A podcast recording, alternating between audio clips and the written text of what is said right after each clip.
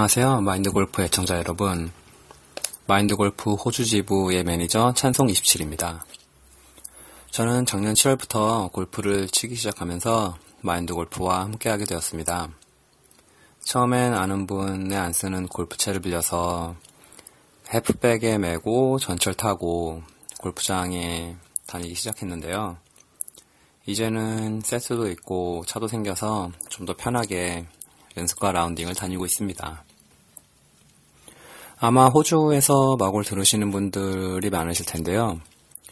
여기에 한국 회사 주재원 골프 모임도 있어요. 근데 저는 정확히 주재원은 아니고 호주의 회사로 옮겨온 어, 경우라서 그 리그에는 참가하지 않습니다만 그 거기 참가하시는 지인과 주변의 한국 골퍼분들께 마골 전파에 힘쓰고 있습니다. 아직 1년이 안 된 구력이지만 그동안 느낀 건 골프가 참 재밌고 근데 저는 그렇게 재능 있는 편은 아니구나 하는 건데요. 근데 그런 말이 있잖아요. 열심히 하는 이는 재능이 있는 사람을 재능 있는 사람은 즐기는 사람을 당할 수 없다라고 하는데 골프는 또 꼭 그렇지만은 아닌 것 같아요. 그 저는 굉장히 즐거운데 제 스코어 카드에는 그 한과 어떤 서러움 뭐 그런 게 항상 있는데 괜찮아요. 저는 이렇게 마골 커뮤니티와 다른 골프 친구들과 함께하는 그 골프 자체가 즐겁고 좋으니까요. 음, 골프 치기 시작하면서 듣기 시작한 마골에 또 너무나 고맙고 앞으로도 오래 골프를 함께 했으면 좋겠습니다. 자, 이제 마인드 골프 금주 라운드 티오프 하겠습니다. 안녕하세요. 아마추어 골퍼를 위한 대한민국 최초 골프 전문 팟캐스트 마인드 골프입니다. 두 번째 라운드 제 여섯 번째 샷 시작합니다. 이번 주엔 호주에 계신 찬송27님께서 인사말을 보내주셨는데요. 너무나도 목소리도 좋으시고 잘하셔서 이제 혹시 그 찬송27님도 팟캐스트 같은 거 하나 하시는 것도 어떨까 생각이 됩니다. 호주에서도 그 마인드 골프를 알리시는데 열심히라고 하시니 그 마인드 골프 호주 지부장이라도 하나 드려야 되지 않을까 싶기도 하고요. 네, 다시 한번 고맙고 카페와 그 팟캐스트에서 열심히 활동해 주셔서 고맙습니다. 그 카페에 글 남겨주신 거로는 그 다리를 다치셨다고 하는데 좀 빨리 나으셨으면 좋겠고요. 네, 이상 뭐 그 호주에서 그 인사 말을 보내주셔서 감사하다는 얘기를 전해드리고요. 혹시 그 한국 말고도 또 뭐 한국에서도 각 지역 대표로 이렇게 글을 그 인사 녹음을 한번 보내주시는 것도 좋을 것 같습니다. 특히 해외에 계신 분들은 이 찬송 27님 같이 각 그 지부의 지부장처럼 얘기하셔서 보내주셔도 좋, 좋을 것 같고요. 뭐 지부장이라고 뭐 특별한 거 드리는 거 없고요. 어찌되었든 그 전 세계에서 각자 그 골프를 좋아하시는 분들이 각 지역에서 이렇게 활동하시고 또 마인드 골프와 이렇게 연락을 하시면서 그 골프 이야기를 계속 만들어가는 것은 너무나도 마인드 골프도 좋고 또 아마추어 골퍼분들 또 그리고 각 그 전 세계 지역에 살고 계시는 그런 골퍼분들에게도 또 좋지 않을까 싶습니다. 그 마인드 골프에게 그 좋은 소식이 있어 하나 그 소개를 해드리면 그 마인드 골프가 사실은 글 이런 팟캐스트 말고 또 블로그에 글을 쓰기도 하고요. 그 글을 또 다른 데 컬럼리스트로 이제 글을 내보내기도 합니다. 그래서 대표적인 곳이 sbsgolf.com에 매주 한 글 하나씩 이제 나가고 있는데 그 한 두어 달 전에 KLPGA 프리미엄 잡지가 있어요. KLPGA와 그 모 잡지사가 그 만들어내는 KLPGA 프리미엄 매거진 루나라는 잡지가 있습니다. L-U-N-A 그 매거진이 있는데 거기서 연락이 와서 매달 글 하나씩 이제 내보내는 컬럼리스트로 활동을 하기로 시작을 했고요. 이번 달 4월호부터 이제 마인드 골프의 글이 나가기 시작했습니다. 그래서 마인드 골프는 이제 하드 카피를 하나 받아야 돼서 그 한국에서 이렇게 보내주셔서 마인드 골프의 글이 나간 그, 그 매거진을 이제 받아보았는데요. 뭐 이것을 좀 약간 뭐 자랑 삼아 페이스북, 트위터, 그리고 카페 사진하고 이렇게 글을 올렸더니 많은 분들이 또 이런 잡지를 또 한번 직접 서점 가서 사보시겠다고 하는데, 뭐, 사실은 그 잡지를 사보시는 걸로 인해서 마인드 골프에게 뭐 딱히 뭐 특별히 도움, 뭐, 금전적으로 도움이 되는 건 없는데요. 그래도 그런 형태로라도 마인드 골프의 글을 찾아봐 주신다고 하니까 굉장히 좀 고맙습니다. 뭐 혹시 이미 뭐 그 루나라는 잡지를 보고 계시는 분이 있으시다면 2013년 4월호부터는 마인드 골프의 글이 그 어딘가에 나가고 있으니까 혹시 보시면 좀 반가워해 주시면 좋을 것 같고요. 어찌됐든 마인드 골프의 글이 뭐 많은 사람들에게 공감을 사고 또 그렇게 반응을 얻는 것 같아서 딴 것보다도 이제 그런 측면에서 좀 많이 마인드 골프도 좀 기분이 좋네요. 네, 그리고 이번 주에는 지난주에 얘기한 대로 그리고 여러분들이 이미 다 잘 알고 있는 대로 PGA에서 그 메이저 대회 중에 메이저라고 하는 마스터즈 대회가 열렸습니다. 그 경기 우승은 그 아담 스캇이라는 호주 선수가 연장 두 번째 홀까지 가는 접전 끝에 앙헬 카브렐라 선수를 그 연장 두 번째 홀에서 버디를 하면서 이제 우승을 하게 됐죠. 이 아담 스캇 선수는 호주 선수인데요. 그 호주에서 아직까지 그 마스터즈 대회를 우승했던 선수가 없었죠.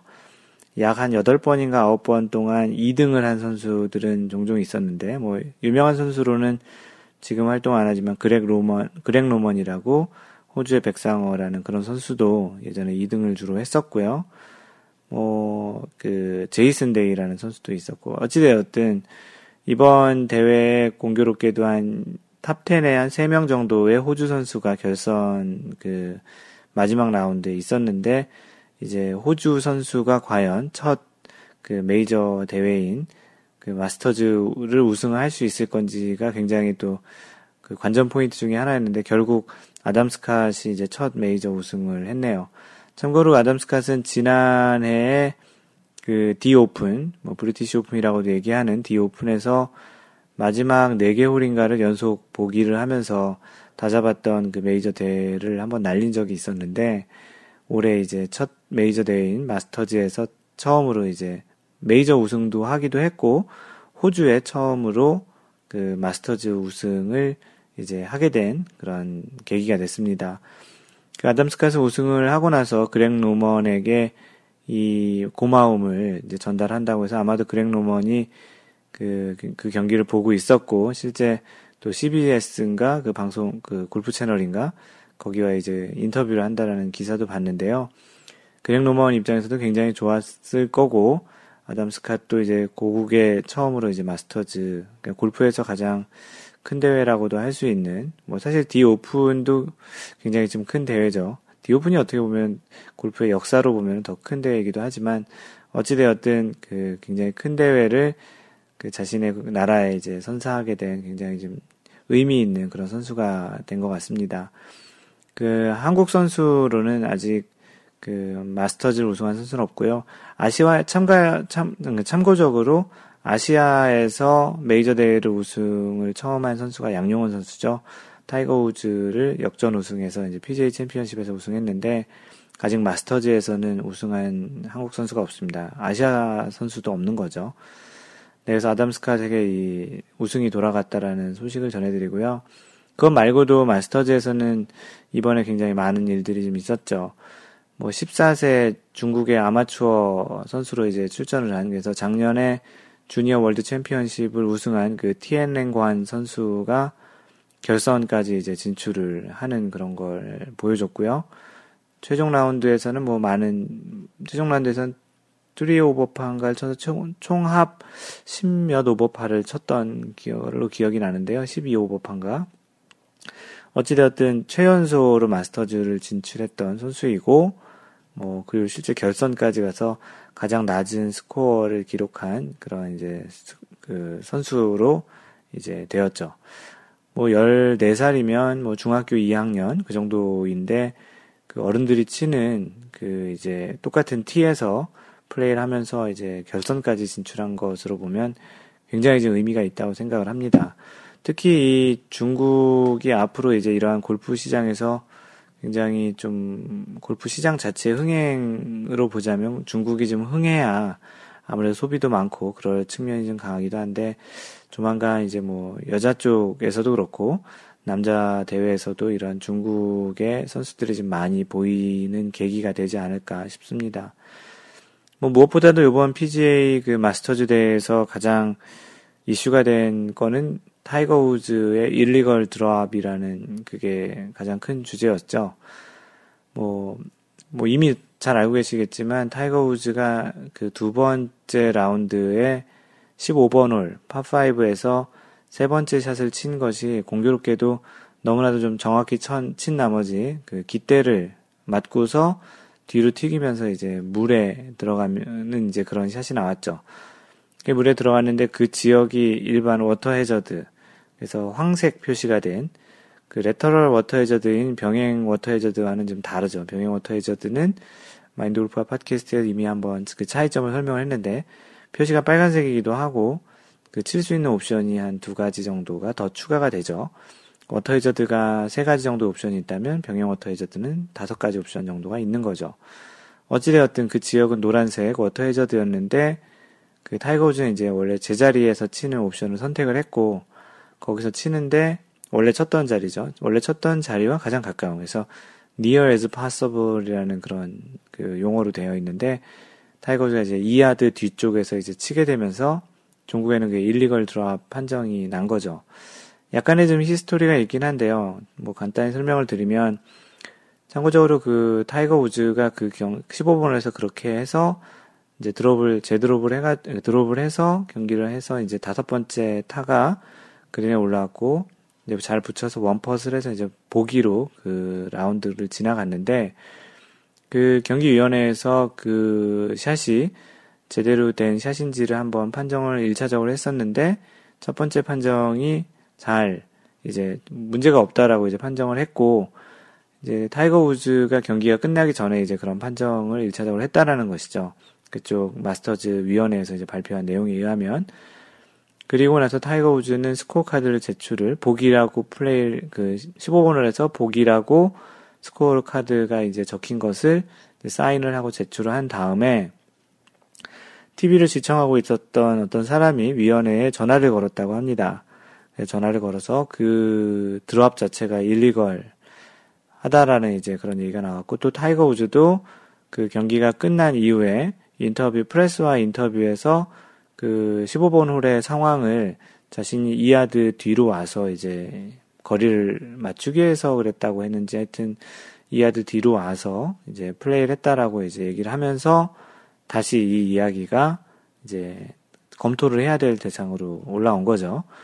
그래서 이제 PGA 마스터즈 위원회에서는 그 내용을 다시 검토를 했고 결과적으로 그것이 이제 그 illegal 그러니까 맞지 않는 정상적인 플레이가 아닌 드롭을 했다라고 이제 판단을 하고 그 다음 날인 세, 세 번째 라운드 토요일 날 오전에 타이거 우즈에게 전화를 걸어서 미팅을 하자고 한 거죠.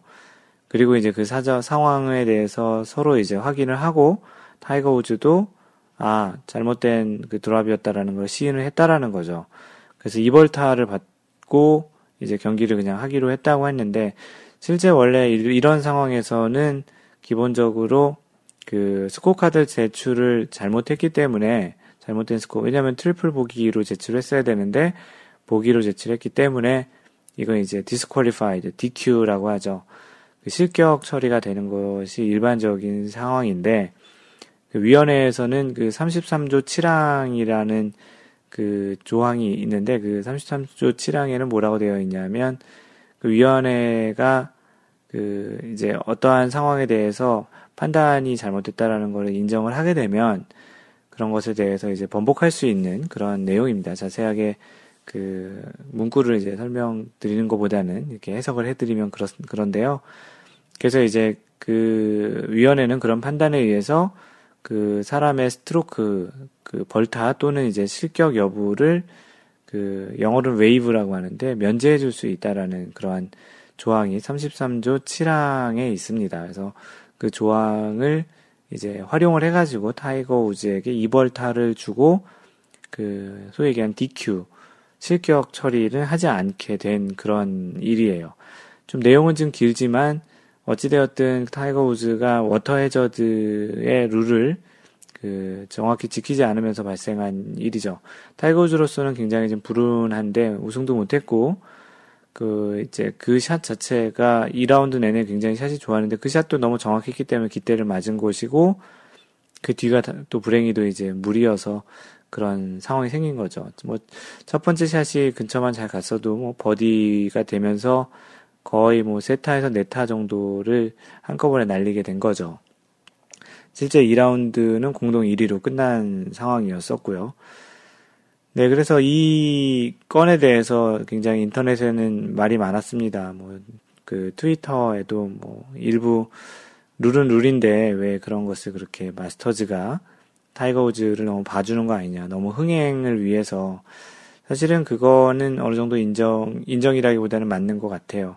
타이거 우즈가 결선에 나오는 경기와 그렇지 않은 경기의 시청률, 시청률에 따른 광고 수익, 그리고 골프 업계에서 발생하는 그러한 매출, 기타 등등 흥행에는 분명히 영향, 영향이 있었을 거라고 판단이 됩니다. 근데 이제 그렇다고 하더라도 그런 것 때문에 봐줄 수는 없는데 실제 룰에 의해서 모든 것을 판정을 했다라고 보면 굳이 틀린 거는 또 없을 수, 없다고 볼 수도 있는 거죠. 33조 7항이 이제 그런 부분을 이제 그 커버할 수 있는 건데, 타이거 우즈의 영향력이 이제 실제 거기에 반영이 안 됐다고는 또 얘기할 수 없는 거죠. 왜냐하면 그 전날 또 공교롭게도 14세 그 중국의 아마추어 선수는 슬로우 플레이로 원벌타를 이제 받는 일이 있었거든요.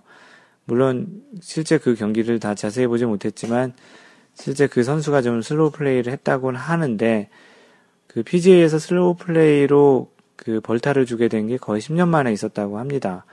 그러면 이제 이런 또 그 일에 대해서 타이거 우즈가 또 룰은 룰이다라는 그런 얘기도 했다고 하는데 공교롭게도 타이거 우즈는 또 그런 자신이 또 illegal 드랍에 대해서 또 룰에 또 어떻게 보면 약간은 좀 저촉되는 그런 그 판정을 좀 받은 것 같은 상황이 된 거죠.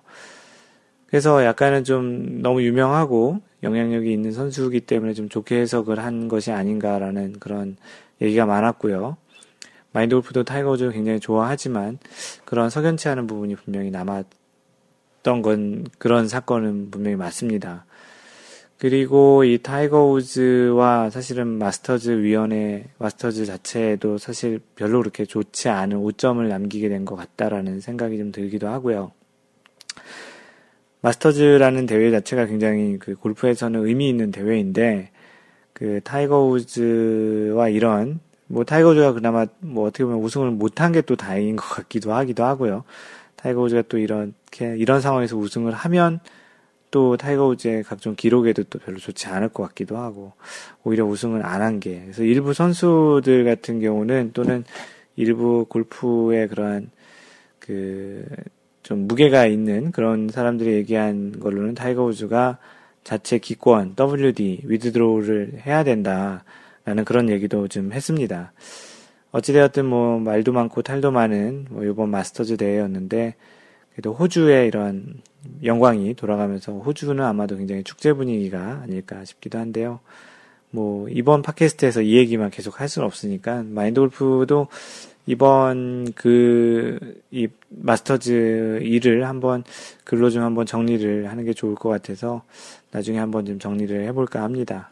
뭐 이것으로 이제 PGA 마스터즈 이야기는 간단히 그 정리를 하고요. 혹시 뭐 못 보신 분들은 녹화 중계를 하게 되면 한번 쭉 보시는 것도 본인의 판단에 좀 직접적인 판단은 본인이 하시는 게 제일 좋죠. 그리고 기본적으로 그 워터 해저드와 병행 워터 해저드의 차이를 좀 명확히 아시는 그런 계기가 되는 것도 참 좋을 것 같고요. 그래서 마인드 골프 블로그에 워터 해저드, 병행 워터 해저드를 통해서 그 마인드 골프 블로그로 오시는 분도 꽤 많았고, 이번 주에는 타이거 우즈 벌타라는 그런 키워드로 이번 한 주가 꽤 마인드 골프 블로그가 좀 많이 방문자가 좀 늘었습니다. 그만큼 관심이 많았다는 것이겠죠. 네, 지난주 마인드 골프의 그 리뷰를 남겨주신 분들을 간단히 그 소개를 해볼게요. 그 페이스북에 에블린님 어, 이번엔 어떤 분이 또 인트로를 하실까요라고 인트로가 또 누가 하는지가 또 약간 궁금해지는 이제 그런 계기가 된 것 같습니다. 사실은 이번 주에는 아무도 안 보내시나 했는데 찬송 27님이 그 녹음하기 하루 이틀 전에 보내주셔서 다행히 또 이런 인트로를 계속 녹음을 하게 되는 거, 그 추가를 하게 된 것 같고요. 그 인트로 한 번 좀 다들 보내보세요. 마인드골프가 이미 인트로를 이렇게 넣는, 넣는 그 팟캐스트를 하기 시작했으니까 그 시작한 거 계속 넣는 게 좋잖아요. 그래서 끊어지지 않았으면 좋겠고요. 개인적인 그 바램은 자 아직까지 좀 망설이거나 혹시 한번 해보시기를 주저하시는 분들이 있으면 그냥 그 스마트폰에서 녹음하셔가지고 마인드 골프 주소 그 이메일 주소 있잖아요. Mentor m-e-n-t-o-r at mindgolf.net으로 그냥 메일 송부하면 마인드골프가 알아서 잘그 그 엔코딩 그렇게 변환해가지고 mp3로 변환해가지고 잘 넣도록 하겠습니다. 네, 블로그에는 tbntb, 어, 저번에 한번 질문 올려주시고 리뷰를 남겨주셨던 분 같은데요. 멀리건 편 잘 들었고요. 그리고 지난번 친절한 답변 감사드립니다. 또 질문이 하나 있어서요. 마스터즈 대회가 열리는 오거스타 골프장 표지판에 아멘 코너, 그리고 concession이 있는데 concession의 정확한 의미가 다가오지 않는데요. 저만 모르는 건가요? 라고 했습니다. 아멘 코너는 뭐 따로 설명을 안 드리겠고, 아멘 코너는 11번홀, 12번홀, 13번홀을 아멘 코너라고 이제 부르긴 합니다. 뭐 이거의 뭐 유래는 이번 팟캐스트에서는 얘기를 안 드릴게요. 예전 팟캐스트에서 아마 지난해 마스터즈 할 때쯤에, 지난해 마스터즈 할 때쯤에 올렸던 팟캐스트에 이 내용을 한번 설명했던 거로 기억이 나고요. 그 concession이라는 게 이제 뭔가라고 궁금해서 올려주셨는데요. 우리가 보통 매치 플레이에서 concession, 소위 얘기한 concede의 그 명사형이라고 얘기하나요? concession을 준다고 하기도 하는 그런 뜻의 concession도 있지만 이런 이제 어떠한 그 골프장의 표지판에 쓰이는 컨세션은 원래 그 영어를 찾아보시면 공원이나 극장에 있는 매점이란 뜻으로 사용이 됩니다. 어, 이 골프장에서 쓰는 그래서 컨세션은 그 갤러리들이 왔다 갔다 하다가 뭔가 사 먹을 수 있는 매점 같은 것으로 이해하시면 돼요. 그래서 미국에서 이제 마인드 골프가 갤러리로 그 골프장에 가면 중간중간에 이제 컨세션이 있어요. 그래서 거기는 이제 핫도그도 팔고 햄버거도 팔고 음료수, 각종 뭐 칩, 뭐 이런 과자 같은 것도 팔기도 하고 초콜릿, 뭐 바나나. 그래서 이런 먹을 것들을 파는 곳을 이제 concession이라고 붙여놓죠. 뭐 우리나라 말로 얘기하면 그냥 골프장에 있는 매점이라고 보면 되죠. 한국에는 그늘집이라고 있지만 뭐 이런 매점이라고 보시면 됩니다. 그래서 미국 골프장에서 이제 갤러리 가면 이렇게 concession이라고 쓰여, 쓰여져 있는 곳이 이제 출출할 때 뭐 사먹는 매점이라고 보시면 되고요. 그래서 아마도 그 오거스타 내셔널 골프 코스에 있었던 그 아멘 코너는 이쪽 방향, 뭐 컨세션은 저쪽 방향이라고 이렇게 화살 표시됐던 거에 컨세션은 그쪽 방향으로 가면 먹을 걸 사 먹을 수 있는 매점이 있을 거다라는 그런 걸로 이제 보시면 되겠습니다. 네, 그리고 지난번 그 제 2라운드 다섯 번째 샷에 이제 글을 남겨주신 분들을 소개를 하겠습니다. 광교지기님, 그 멀리간이 사람 이름이었다고 이제 몰라 모르셨다고 하셨네요. 사실은 그것까지는 잘 모르셨다고 하면서 몰간이라고 발음이, 바, 몰간이라고 하는 발음이 듣기가 더 좋다고 하셨는데, 그냥 발음하기 편해서 그러신가? 그 몰간이라고 발음하는 캐디분들이 되게 경력이 있는 캐디분들이었던 이유도 알게 되었네요. Thank you 마인드 골프님 이렇게 남겨주셨는데요. 네, 마인, 그, 마인드 골프가 지난번 다섯 번째 에서 얘기한 것처럼 멀리건은 캐나다에 있었던 그 데이빗 멀리건이라는 사람의 이름에서 따온 것입니다. 그 버터새우님께서는 지난번 다섯 번째 샷의 인트로로 그 소개를 했던 그 사막싱그루님 때문에 못 살아 완전 웃겨요라는 걸 남겨주셨는데 사막싱그루님께서 마인드 골프를 사칭해서 그 방송을 그 소개를 하는 것처럼 인트로를 남겨주셨는데요. 아이디어가 참 괜찮으셨던 것 같습니다. 그 힘빼토니님 그 사막 싱그루님이 계속 진행하는 줄 알고 그냥 아이폰 끄려고 했어요. 크크크. 아예 자리를 차고 앉으세요. 동글동글 굴러가시는 목소리가 실제 인상과는 너무 다르게 너무 귀여워요. 그 힘빼토니님과 사막싱그루님은 마인드골프가 작년에 한국에 출장을 나갔을 때 한번 직접 뵌 분들인데요. 뭐 실제 인서 인상과는 다르다라는 그런 답을 남겨주셨네요. 하얀 노래님, 사막싱그루님, 아, 그 콧바람, 그, 그, 마지막에 그 사막싱그루님이 콧바람이 지금 들어가셨는데, 마골님이 그러고 보니 참 진행 잘하신다는, 아, 하얀 노래님, 고맙습니다. 뭐, 뭔가를 그냥 계속 오래 하면 다 늘잖아요. 사막싱그루님보다는 마인돌프가 더 많이 했으니까 조금 더 진행을 잘하는 게 당연하겠죠. 그 하얀 바지님, 좋은 방송 고맙게 잘 들었어요. 사막싱그루님은 오프닝 멘트와 진행 그리고 멀리건의 유래에 대해서 잘 들었습니다. 좋은 방송, 재미있는 방송, 유익한 방송, 그리고 멋진 방송. 정말 같이 만들어가는 방송 같아서 좋았습니다. 마인드 골프님의 주제, 주제 선정도 빛이 났던 것 같아요. 네, 하얀바지님 고맙습니다. 그 언제나 이렇게 좋은 그 멘트를 남겨, 그 리뷰를 남겨주셔서 항상 힘이 되고 있습니다. 그 버터새우님, 사막싱그루님 인트로 참신했고요. 마인드골프님 매주 골프에 관한 좋은 지식, 정보 주셔서 감사합니다. 멀리건의 여러 가지 설명 잘, 여러 가지 설 잘, 재밌게 잘 들었습니다. 멀리건이 몰간이 되고 또 기사 몰간이 되고 들어본 적은 없지만 정말 재밌네요. 버터새우님 이제 조만간 이제 필드 나가시게 되면 이런 이야기들을 들어보실 수 있을 거예요. 길버트 박님, 네, 퇴근길에 잘 들었습니다. 사막싱그루님 목소리 좋으시네요. 미국에서는 멀리건 잘 쓰지 않지 않나요? 네, 길버트님은 마인드 골프와 같이 캘리포니아에 살고 계시는데요. 뭐 이게 뭐 지역에 따라 쓰고 안 쓰고 하겠습니까? 뭐 어디 가나 쓰고 싶은 사람들 쓰는 거니까 뭐 사람에 따라 다르다고 보시는 게 맞지 않겠어요. 그리고 백사님, 그 사막싱그루님의 위트 참 좋았습니다. 한 번 더 인트로 기대해 봅니다. 백사님이 인트로 한번 좀 보내봐 주시면 좋겠습니다. 네, 마인드골프가 그렇게 답을 남겨주셨는데요. 백사님 언제 인트로를 보내주실지 모르겠네요. 네, 이것으로 그 마인드 골프 올려주신 그 리뷰와 그, 그 지난 방송에 대한 이야기들을 간단히 그 소개를 해봤고요. 그 사연 올라온 것 중에 한 두 가지 정도를 어, 소개를 해볼까 합니다. 첫 번째 사연은 광교지기님이신데 그 제목이 핸디는 바퀴벌레라더니 핸디는 바퀴벌레랑 공통점이 있죠. 이렇게 그 골프를 하다 보면 스물스물 기어 나온다고 해서 바퀴벌레라는 그런 말을 좀 많이 쓰는데 그런 비슷한 내용의 이제 제목으로 잡으신 것 같습니다. 어제 아산에 있는 아름다운 CC 댕겨왔습니다. 실제 이 아름다운 CC라는 골프장이 있는 건가요? 아름다운 처음 들어본 건데 있겠죠. 바람도 엄청 불고 춥고 배고프고 좀 어려운 라운딩이었습니다. 한동안 잘 맞았던 드라이버가 갑자기 난조를 보여서 97개로 reverse 100 깨백을 얘기하시는 거죠. 거꾸로 깨백을 안 하고 잘 살아서 돌아왔습니다. 3월 말에 나간 라운드에서 드라이버 아이언 어프로치가 다 잘 맞았는데 그 어프로치까지 너무 잘 맞아서 거리가 길어서 two putt가 많았고 비거리로 인해서 오비 3개, 해저드 2개, 94개 쳤을 때 다음 라운드에서 무조건 80타라고 생각, 아, 그 전에 3월 말에 나갔을 때는 그렇게 잘 치셔서 뭐 그렇게 이제 잘 맞고 그랬음에도 불구하고 그리고 또 오비나 그 해저드가 이렇게 많이 났음에도 불구하고 94개를 쳤으니까 다음 라운드에서는 무조건 80대라고 생각을 하셨다는 거네요.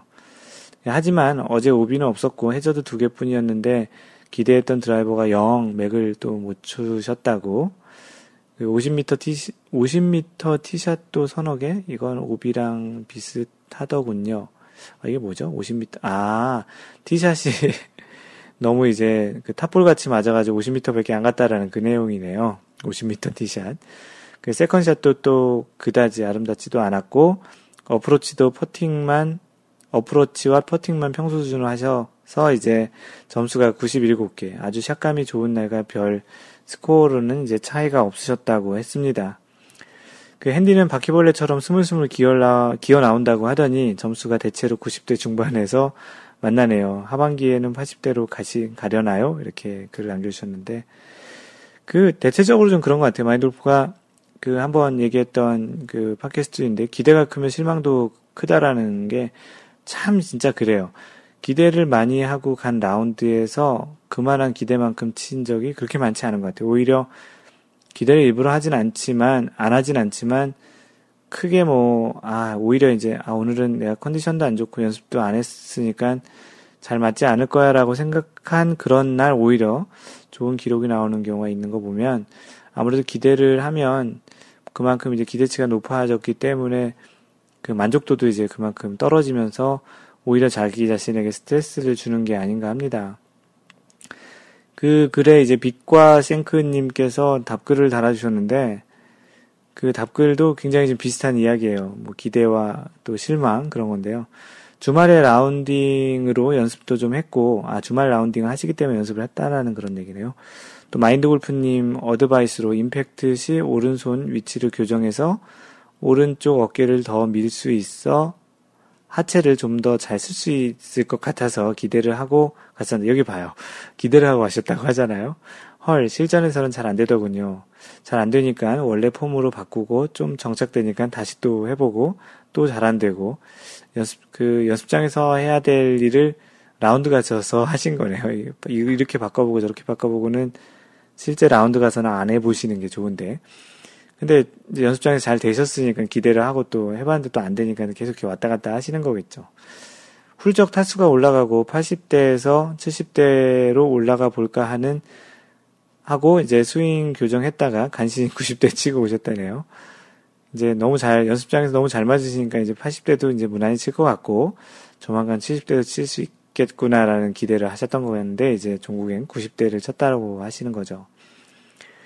다행히 동반자들도 망가져서 현금 인출기는 아니었습니다. 돈 잃지 않았다라는 얘기네요. 열받아서 일요일, 일요일에 연습장 2시간, 이렇게, 근데 연습장 가서 또 다시 잘 맞으셨나봐요. 이렇게 잘 맞는데 왜 그랬을까? 아, 골프의 길은 멀기도 멀구나. 핸디가 그냥 있는 건 아니더군요. 그, 광교지기님의 이야기와 같은 얘기죠. 예, 기대를 하고 또 잘 안 되고, 또 연습장 오면 또 잘 되는데, 실전 나가면 잘 안 되고, 그게 골프인 것 같아요. 계속 그걸 평생 어떻게 보면 반복하다 정도의 차이가 있다 뿐이지 그것을 평생 반복하는 게 골프인 것 같고요. 그것을 좀 더 이제 좀 줄여가는 거, 안 할 수는 없고, 그걸 완벽하게 안 하면 선수를 해야 되겠죠.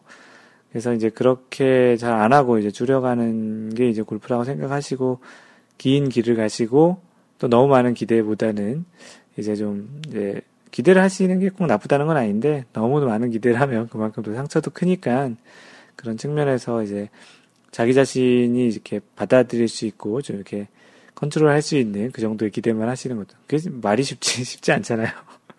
마인드 골프 얘기하고도 참 민망합니다. 네, 어찌되었든 뭐 그래도 그렇게 연습장에서도 맞는다라는 거는 그 맞는 것 자체가 있다라는 것 자체가 그런 잠재력, 포텐셜이 있다라고 긍정적으로 생각하세요. 그렇게 샷을 해보지 못한 사람은 실전에서도 해볼 수가 없기 때문에 연습장에서라도 일단 맞으면 언젠간 실전에서 맞을 거니까 확신을 가지고 그 차근차근 한번 해보자고요. 네, 그리고 두 번째 그 사연이라기보다는 이제 글을 그 소개를 해보겠습니다. 그 하얀 바지님 가끔 이제 하얀 바지님이 글을 올려주시는데 하얀 바지님의 글은 마인드 골프가 조금 공감을 좀 많이 하는 것들이 좀 많아요. 그래서 마인드 골프가 생각하는 골프 철학하고도 좀 비슷한 부분들이 좀 있어서 자주 소개시켜 드린 것 같은데요.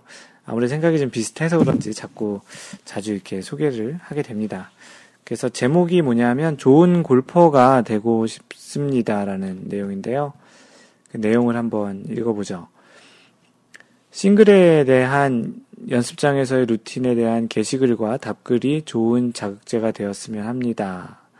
아, 이게 무슨 얘기냐면, 마인드 골프 그 카페에 그 싱글에 대한 이야기들을 한번 오갔던 적이 있어요. 그래서 그런 이제 글과 거기에서 오갔던 답글들이 내용이 좋았던 게 좀 많았거든요.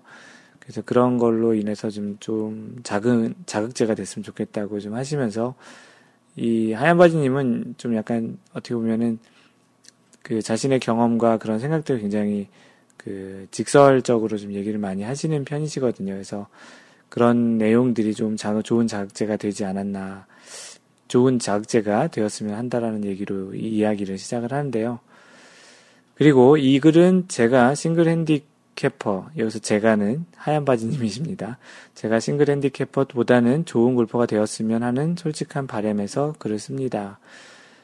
전 매일 연습을 합니다. 그렇게 10년을 넘게 했습니다. 시간으로도 엄청난 시간을 골프 연습장에서 보냈습니다. 골프 서적과 골프 방송, 그리고 적지 않은 라운드 경험을 생각하면 참 아까운 생각도 합니다. 때론 기쁘게 기쁘게 계획한 원정 투어에서 좋지 않은 일로 돌아온 경험을 생각해 보면 골프를 후회한 적도 있습니다. 골프를 하면서도 마지막, 골프를 하면서도 마찬가지로 저의 부덕이 여과 없이 표출되는 것을 느꼈습니다. 그런데 평소와는 다르게 마음속 깊이에서 스스로 자문하고 반성하는 일이 반복되곤 했습니다. 물론 어떤 일이 골프 때문이라고는 생각하지는 않습니다. 아, 물론 이런 일이 골프 때문이라고 생각하지 않습니다.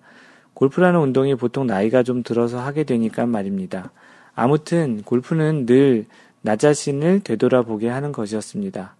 스윙을 위해서 스코어를 위해서 매진한 골프 연습과 반복된 라운드에서 스스로에게 매너를 요구하고 그렇게 위해 그렇기 위해 그렇기 위해선 일상생활이 그렇게 되어야 함을 알았습니다. 아, 그 골프의 그러한 어떠한 행동과 매너 그런 것들이 실제 일상화 되어야 한다라는 그런 깨달음을 좀 알으셨다라는 얘기시네요. 누구를 위해서가 아니라 스스로가 자신에게 사려 깊고 자신을 사랑해야 한다라는 것을 알았습니다. 그러한 사람만이 상대를 그렇게 대할 수 있다는 믿음이 생겼습니다. 그래서인지 라운드 하면서 볼을 잘 치고 매너가 좋은 고수를 만나면 그렇게 존경스러울 수가 없었습니다. 솔직히 제 경험을 말하자면 매너 좋은 싱글 핸디캐퍼의 모습에서 나와 다른 것들을 보았기 때문에 연습과 라운드, 그리고 나 자신을 되돌아볼 수 있었다고 생각합니다. 골프를 생각, 사랑했지만, 이젠 제 자신과 주위를 더 사랑하게 되었다고 말씀을 드리고 싶습니다. 어쩜 골프에서 스코어를 내고 스윙을 익히는 것은 쉬운 일입니다. 어, 이분도 골프가 쉽다라는 얘기를 하시는데, 마인드 골프가 예전에 많이 썼던 내용 중에 하나가 그 블로그 제목도 그거였었거든요. 골프가 제일 쉬웠어요. 이분도 쉽다고 하시는데. 하지만 골프 자체를 사랑하고 환경을 생각하고 타인을 배려하면서 골프를 즐긴다는 것은 차원이 다른 것이라고 생각합니다. 후자는 삶의 내공이 있지 않다면 결코 경험할 수 없는 것이라 생각합니다. 골프를 어느 정도 하다 보면 대부분의 골퍼는 싱글 핸디캐퍼가 되고 싶어 합니다. 그리고 요즘은 예전보다 싱글도 많다고 합니다. 하지만 인생에서의 싱글, 그리고 필드 밖에서 진정한 고수가 되길 바랍니다. 볼만 치고 점수만 내는 싱글은 그냥 골퍼의 수준이라고 생각합니다. 부디 골프를 통해 삶의, 삶을 들여다볼 수 있는 행운을 가지시길 바랍니다.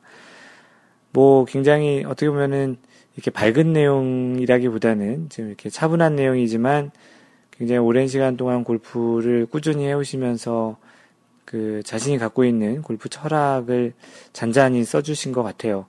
마인드 골프의 그런 골프 철학과도 굉장히 좀 맥을 같이 하는 부분이 많은 것 같고요. 마인드 골프는 사실은 살면서 이렇게 삶의 철학 같은 것들은 없었는데 골프를 시작하면서 골프를 또 좋아하면서 그런 철학이 좀 많이 생긴 것 같습니다. 뭐 철학이라는 게 뭐 대단한 게 아니고 아 골프에서는 분명히 이런 사람 이런 골퍼가 됐으면 좋겠다. 또 이런 골퍼로 그 골프를 치고 싶다라는 그런 게 명확히 있었던 것이죠. 삶에 있어서는 그렇게까지 구체적으로 생각해 본 적은 없었던 것 같거든요. 그러면서 거꾸로 오히려 골프에서 그 인생의 많은 부분들을 배우고 또 어거지로 하는 것들이 인생에서 꼭 안 되는 것 같다라는 그런 부분도 좀 많이 배웠죠. 골프에서 실제 그렇게 어거지로 해서 되는 것도 없는 것처럼 그래서 마인드 골프의 이 브랜드도 마인드 골프라는 이름을 지었던 건데, 이 하얀바지님께서도 이제 그런 비슷한 이야기들을 하고 있는 것 같습니다. 골프가 그 스코어가 전부도 아니고 스윙이 전부도 아닌 그 진짜 그 골프를 좋아하고 그 사랑한다면 일상에서 골프를 이제 같이 즐길 수 있는 그런 이야기들을 하고 있는 것 같아요. 물론 그것을 바라보는 시각과 골프를 이제 중요성을 주는 그 무게감은 사람들마다 다른 것 같아요. 어떤 사람들은 그냥 뭐, 뭐 골프가 뭐, 뭐, 대단한 건가? 그냥 몇 번 휘두르고 스윙 쳐서 이제 스코어만 잘 나오면 되는 거 아니야? 라고 생각하시는 분도 있습니다. 그게 뭐 맞다 틀리다라기보다는 그 골프를 좀 더 좀 잘 즐기려면 그런 것보다는 좀 더더 매너나 그런 상식이나 사람을 다른 사람을 배려하는 그런 부분들이 같이 채워지지 않으면 진정한 골퍼를 즐길 수 있는 부분은 좀 적지 않을까라는 그런 측면의 이야기라고 해석을 하시면 될 것 같아요. 항상 그 마인드 골프가 얘기하는 항상 이 골프의 스윙도 그 어떠한 골프의 어떠한 그 풀어가는 방식도 다 정답이 없는 것처럼 골프 자체를 생각하는 사람의 그런 생각도 다 제각각이라고 생각을 합니다. 어떻게 보면, 어떻게 보면 이번 그 하얀 바지님 글을 통해서 한번 자신은 어떤 이유로 또는 어떤 골퍼 또는 어떤 스타일의 골프를 치고 싶은지 또 어떤 스타일의 골퍼가 되고 싶은지를 한 번 정도는 생각해보는 그런 계기가 되면 좋을 것 같다고 생각해서 마인드 골프가 소개를 하는 것이고요. 너무 이렇게 그 심각하 심각하거나 좀 너무 무겁게 듣지 마시고 한 번 정도 왜 내가 지금 골프를 치고 다른 사람들한테 나는 어떤 형태의 골퍼로 보이는지를 한번 생각해 보는 차원이라고 생각해 보시면 좋겠습니다. 네, 여러분은 지금 마인드 골프의 팟캐스트 어, 2라운드 제 여섯 번째 샷을 듣고 계시고요.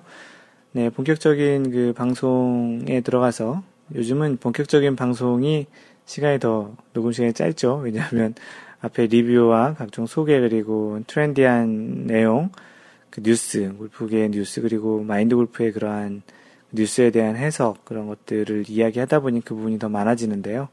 뭐 뭐가 중요하겠습니까? 뭐, 뭐 이게 더 많아야 되고 저게 더 적어야 되는 그런 거 아니니까. 그래서 오늘 주제는 그 능동적인 골프, 디봇 벙커, 그린 수리하기 뭐 이런 이야기들을 해볼까 합니다.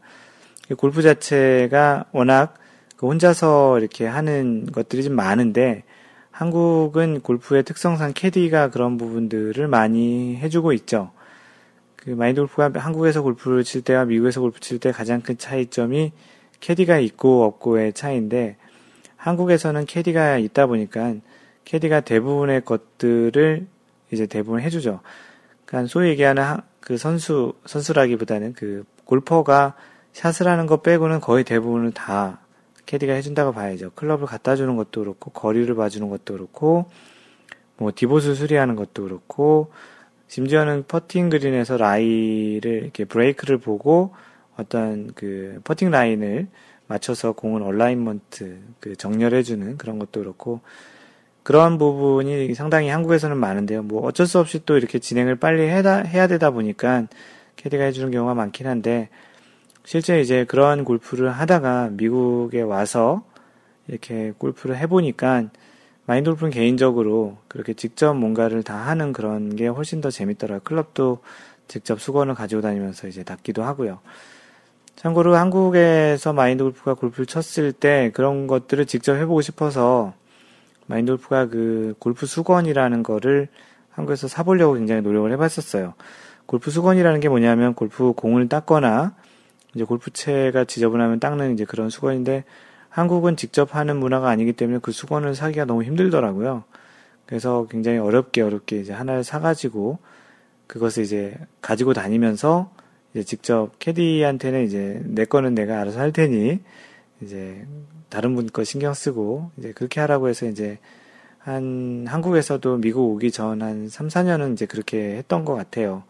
뭐 그러면서 이제 그 그린을 보는 능력도 좀, 좀 좋아진 것 같기도 하고요. 이제 미국에 와서는 캐디가 없으니 이제 어쩔 수 없이 이제 그런 걸 하게 됐는데 실제 그러다 보니까 미국의 그 골프샵에 가면 수건을 진짜 많이 팝니다. 종류별로.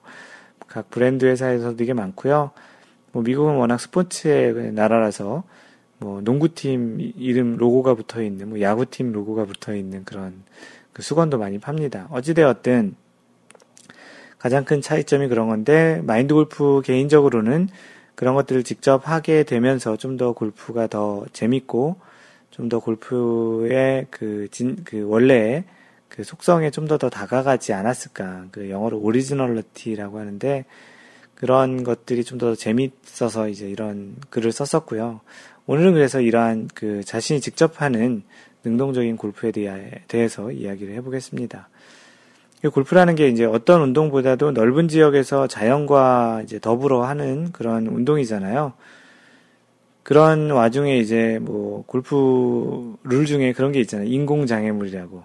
그 말 자체가 있는 거로 보면은 자연에서 기본적으로 하는 것이고 거기에 어떠한 사람이 인공적으로 뭔가 만들어 놓은 어떠한 구조물을 인공장애물이라고 얘기하는 거죠. 그러니까 대체적으로 이제 자연물이라는 거죠. 그래서 그만큼 자연 상태 지역에서 이제 몇 개의 인공 그 조형 인공으로 조성된 그런 조형물과 같이 자연에서 하는 운동이 이제 골프라는 거죠. 뭐 참고로 얘기하면 뭐 미국 같은 경우는 그 골프장을 굉장히 조, 일부러 인공적으로 조성을 굉장히 많이 한 스타일이 훨씬 더 많습니다. 유럽과 비교해 보자면 유럽은 최대한 자연 상태를 최대한 유지를 많이 하면서 이제 골프장을 만든 케이스고요. 미국은 그것보다는 좀 이제 더 많이 손을 대서 인공적으로 자연물들을 좀 만들어낸 그런 형태의 골프장이라고 보면 되겠죠. 한국은 그런 면에서는 이제 미국식 골프장 스타일에 가깝죠. 그 산을 깎아서 일부러 이제 그런 자연 상태를 조성을 한 것이니까요. 그래서 이제 그런 자연물이 많다 보니까 뭐 잔디도 그렇고 러프, 뭐 벙커, water 뭐 이런 것들이 다 자연물이라고 얘기할 수 있겠죠. 그리고 또 이제 골프채로 샷을 하는 중에 이제 땅을 또 파거나 또 잔디가 날아가거나 또는 그린에 공이 이제 높이 떴다가 이제 떨어질 때도 그린이 이제 파이기도 하잖아요. 그런 손상들이 많이 있는데요. 그 선수들을 플레이할 때 보면 아이언샷을 할 때 이제 엄청난 양의 이제 그 잔디가 날아가는 걸 좀 볼 수 있잖아요. 그, 그 굉장히 멋있어 보이잖아요.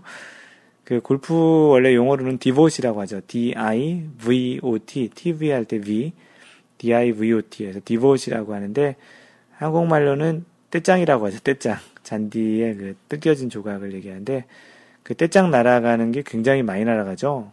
뭐 엄청나게 이제 많이 날아가는데요. 그래서 이제 경기를 자세히 보면은 그 날아간 떼짱을 선수 또는 이제 캐디가 다시 이제 주워다가 주었다가 이제 원래 자리에다 놓고서 이제 정리를 하는 것을 이제 볼 수 있습니다. 그게 이제 그 다시 원래 자리에다 갖다 놓고 이제 물이 이렇게 뿌려지거나 그러면 다시 이제 잔디가 거기서 자라나는 그런 상태이기 때문에 이제 그렇게 갖다 놓는 거죠. 뭐 한국에선 대부분 뭐 대부분은 아니지만 요즘은 이제 그렇게 직접 하시는 분도 있지만 그 이제 캐디들이 대부분 하죠. 심지어는 거기다 이제 그런 모래하고 잔디 씨가 섞여져 있는 그 디본 믹스라고 하는 것도 이제 뿌리기도 하죠. 거기에서 잔디가 자라라고. 그리고 또 온그린을 향해서 이제 친 그 공이 이제 굉장히 높은 탄도로 갔다가 그린에 떨어지면서 그 그린을 이제 손상시키는 경우가 있죠. 굉장히 높은 곳에서 스핀을 먹거나 아니면 높은 곳에 떨어지면 그 중력에 의해서 그 그린이 이제 파이게 되죠. 게다가 이제 그린이 습기가 좀 더 많으면 많을수록 그리고 탄도가 공의 탄도가 높으면 높아질수록 떨어지는 힘이 이제 강할 테니까 그리고 그린은 이제 더 많이 파이겠죠. 그런 게 이제 pitch mark라고 하는데 그런 pitch mark 수리하는 그런 repair tool이 있습니다. 그래서 그 repair tool은 뭐 초보자분들은 잘 모르실 텐데 그 약간 그 포크처럼 생긴 그런 게 있어요. 그래서 그 선수들 같은 경우 이제 중계를 보다 보면 뭔가 그린에 올라와서 뭔가 포크 같은 거를 이렇게 땅을 이렇게 한번 두 번, 세 번 이렇게 팠다가 이렇게 뭐 이렇게 정리하는 그런 모습을 보는데 그런 것이 이제 자신이 쳤던 그 샷으로 인해서 그린에 어떤 손상이 생겼을 때 그걸 수리하는 그런 tool로 그 그린을 수리하는 그런 모습입니다. 또 이제 벙커 같은 경우도 이제 벙커에 공이 떨어질 때 그 공의 그 중력에 의해서 떨어진 자국으로 인해서 그 모래가 이렇게 흩어진 그런 흔적이 발생할 수도 있고 또 벙커에서 또 이제 샷을 해야 되니까 들어가서 발을 이렇게 땅에 이렇게 대면서 또 이렇게 또 벙커는 그 샷을 하기 위해서 하체를 좀 단단하게 하기 위해서 좀 더 더 땅을 이렇게 막 두 발을 이렇게 왔다 갔다 하면서 더 안쪽에 깊숙이 그 샷을 하기 위해서 이제 신발을 더 밑으로 많이 박아 놓잖아요. 그걸로 인해서 또 이제 생기는 그 모래 그 움직임이 있잖아요. 뭐 신발 자국이 생길 테고. 그래서 그런 게 이제 평탄하지 못하게 되는 경우가 있는데 그 뭐 다들 아시겠지만 이럴 때 주변에 있는 그 고물에 그 고물에 있잖아요. 그걸로 인해서 그 그걸 이용해 가지고 자신의 자신이 이제 손상시킨 뭐 공의 자국이라든지 아니면 발자국 같은 것들을 잘 정리하고 나오는 게 이제 예의죠. 뭐 대체적으로는 뭐 많이들 한다고 하는데 한국에서는 캐디들이 또 많이 하기도 하죠. 그래서 그런 것들을 이제 하는 게 기본적인 예의죠. 뭐꼭 캐디가 해야 되는 것만은 아니니까. 그리고 사실 벙커에 들어갈 때도 벙커 모래를 최소한 밟기 위해서는 가장 좋게는 그 공이 이제 있는 위치를 잘 보시고 어느 쪽 동선으로 들어가야 벙커를 가장 최소화해서 어지럽힐 수 있을까, 가장 덜 발자국을 만들 수 있을까를 생각해서 들어가시는 게 좋아요. 뭐 가장 극단적인 안 좋은 예 중에 하나는 뭐 완전히 그냥 벙커를 가로질러서 계속 걸어오면서 공인대까지 가게 되면 그걸 이제 청소와 그 다시 정리하는 것도 시간이 걸리기도 하고 또 이제 그 만약 정리를 안 하게 되면 굉장히 남들에게 이제 피해를 주잖아요. 그래서 이러한 손상들이 인공장애물에는 속하지는 않지만 실제 그 경기를 하다가 이렇게 이런 상황에서 공이 만약에 이런 발자국이나 그런데 이제 위치를 하게 되면 그냥 원래는 플레이를 해야 되는 거죠. 왜냐하면 이거는 그냥 원래 있었던 상황이기 때문에. 그래서 이제 뭐 대체적으로 PGA나 뭐 LPGA 대회들 보면은 뭐 선수가 안 하더라도 캐디가 잘 정리해 놓기 때문에 그런 발자국에 있는 상태에서 하는 경우는 별로 없는데 일반 골프장에 가면 아마추어들 중에 그런 걸 수리를 잘 안 하시는 분들이 좀 있거든요. 그러다 보면 이제 그런 곳에 발자국 같은데 또는 이제 약간 깊이 파인 뭐 어떤 사람이 발로 이렇게 왔다 갔다 하면서 이렇게 깊이 어드레스 하면서 파인 그런 곳에 공이 이제 들어갈 수도 있는 거죠. 그 규정에 의하면 그냥 플레이를 해야 되는 건데 뭐 아마추어의 그들만의 로컬 룰에서는 실제는 이런 경우는 약간은 뭐 대회 같은 경우에서 선수들 대회에서도 이런 경우 거의 없으니까 다시 이렇게 그 잔 그 뭐죠 그 고무래로 모래를 정리한 다음에 다시 올려놓고 치자고 하셔서 이렇게 플레이를 하시는 분들도 있습니다. 그것도 꼭 나쁘다고 생각하지는 않아요. 왜냐하면 선수들도 그렇게 발자국 있는 데서 플레이하는 경우는 그렇게 많지 않거든요. 물론 자신이 만든 발자국에 쳤는데 그 공이 다시 못 나가고 다시 발자국에 들어오면 거기서 쳐야 되겠죠. 하지만 일반적인 처음으로 들어간 공이 처음으로 들어간 그 상태에서는 그렇게 발자국이 있는 경우는 거의 없다고 보시는 게 맞습니다. 그래서 그런 로컬 룰을 적용을 하시는 것도 뭐 방법이긴 하지만 어찌되었든 그렇게 이제 발자국이 생기거나 그런 거는 참 재수 없다고 생각할 수 있고 억울할 수 있다고 생각할 수 있지만 거꾸로 생각해 보면 또 자신이 그렇게 이제 잘 수리하지 않은 것들에 대해서 다른 플레이어도 그렇게 억울한 상황이 발생할 수 있다라는 걸 한번 거꾸로 생각해 보자라는 거죠. 그러면 이제 그런 것들을 잘 정리하고 나오는 것이 예절에 굉장히 좋겠고 그게 이제 어떻게 보면 그 여러분들을 또 멋쟁이 골퍼로 만드는 그런 예절 있는 골퍼로 만드는 지름길이 아닌가 싶습니다. 뭐 당연히 그리고 또 해야 되는 게 또 골퍼 골프에서 가장 큰 에티켓 중에 하나고요. 뭐 대부분의 아까도 얘기했지만 한국에서는 이러한 것들의 많은 부분들을 캐디가 처리를 해주잖아요. 뭐 그린 위에서의 디보 수리는 뭐 어떻게 보면 잘못하면 잔디에 또 손상을 줄 수 있기 때문에 또 캐디가 직접 하는 경우도 있는데 그것도 잘 배우시면 그 직접 하실 수 있어요. 어렵지 않은 거니까. 그래서 워낙 수동적인 골프 방식으로 한국에서 치는 것 같은데 뭐 미국에서는 뭐 카트도 직접 뭐 이거 전동 카트도 직접 몰고 뭐 티박스에 있는 디본 믹스라고 아까 얘기했었죠. 그, 그 잔디 씨와 그런 모래가 섞여 있는 그런 걸 divot mix라고 하는데 그런 것들이 비치가 되어 있어서 자신이 이렇게 만든 그 땅에 좀 파인 곳, divot 같은 데 뿌리는 거라든지 아니면 카트 같은 데 그런 divot mix가 섞여져 있는 모래통 같은 게 있어요. 그래서 그런 것들을 적절한 시기에 사용을 하고 또 중간중간에 그런 divot mix를 채울 수 있는 곳이 있거든요. 그렇게 이제 직접 수동적인 골프가 아닌 능동적인 골프를 이제 미국에 오면 어쩔 수 없이 하게 됩니다. 물론 미국에서도 그런 것들 수리도 안 하고 그냥 하시는 분도 여전히 많이 있죠. 그뭐 현지인뿐만 아니고 뭐 한국 사람들 중에도 그런 사람도 있는데 그거는 뭐 어느 나라의 문제라기보다는 뭐 사람에 따라 그런 것이겠죠. 어찌되었든 그런 걸 좀 더 이제 직접 하는 그런 습관을 한국에서도 너무 경기 그, 그 진행 시간에 지연만 되지 않으면 그런 것들을 한번 직접 해보시는 게 뭐 그런 것 중에 가장 쉽게 해볼 수 있는 것들이 방금 전에 얘기했던 그 벙커 같은 그 수리하는 거. 그리고 그 그린에 올라와서 그 캐디에게는 뭐 볼을 닦아달라는 거 정도는 하지만 자신이 어떠한 그 퍼팅 라인을 읽는다든지 어떤 어떠한 그 곡선 같은 그 브레이크를 읽는다든지 그런 것들은 직접 하셔서 또 캐디와 상의를 하는 건 괜찮으니까 그렇게 상의를 하셔서 또 캐디가 생각하는 그런 방향과 자신이 생각하는 방향을 이렇게 비교해 보시는 것도 자신이 그린을 읽는 그런 능력을 늘리는 또 향상시키는 차원에서도 굉장히 좋거든요. 또 거리도 직접 자신이 보는 그런 것도 해보시는 것도 좋겠고요. 그래서 오늘 이야기했던 그런 내용의 주제는 수동적인 골프보다는 자신이 좀 더 골프를 즐길 수 있으려면 또 오히려 그런 즐기면서 또 얻는 또 약간 또 재미도 있거든요. 그래서 그런 능동적인 골프를 하라는 차원에서 주제로 잡았습니다. 그래서 혹시 다음번 라운드를 혹시 가시면 마인드 골프가 얘기했던 것 중에 하나 정도는 능동적인 골프를 한번 해보시는 건 어떨지 그리고 뭐 저런 그 그린에서 이렇게 그린을 수리하는 도구 같은 경우는 괜찮은 거 하나 장만해서 평생 쓰신다고 생각하시고 다른 게 아니니까 평생 쓰신다고 생각하시고 그렇게 하나 장만하시는 것도 괜찮고 뭐 주변에 뭐 없으신 분들에게 선물하는 그렇게 비싸지 않거든요. 그래서 선물해주는 차원에서도 오래 쓰실 거니까 그런 차원에서도 좋은 게 아닌가 싶습니다. 그래서 오늘은 이러한 능동적인 골프, 우리 이제 능동적인 골프 하자라는 그런 이야기를 전해드렸습니다. 그래서 마인드 골프의 그 글들은 mindgolf.net에 오시면 마인드 골프 블로그에서 보실 수 있고요. 소셜 네트워크는 페이스북은 facebook.com slash mindgolf 그리고 트위터는 at mindgolfer m-i-n-d-g-o-l-f-e-r로 오시면 되고요. 그 카페는 네이버 카페고 네이버에서 마인드골프 카페라고 검색하시면 되고요. 아니면 cafe.naver.com slash mindgolfer m-i-n-d-g-o-l-f-e-r 그리고 마인드골프에게 뭐 인트로 그 소개하는 그 녹음이나 아니면 기타 뭐 궁금하신 사항이 있으시면 mentor at mindgolf.net으로 직접 이메일 주시면 마인드골프가 친절히 답변이나 또는 인트로 같은 경우는 잘 사용을 해서 마인드골프 팟캐스트에 이용을 하겠습니다. 네, 언제나 얘기하는 것처럼 항상 배려하는 골프 하시고요. 이상 마인드 골프였습니다. 다음번 2라운드 제 7번째 샷에서 만나요. Don't worry, just play mind golf. Bye!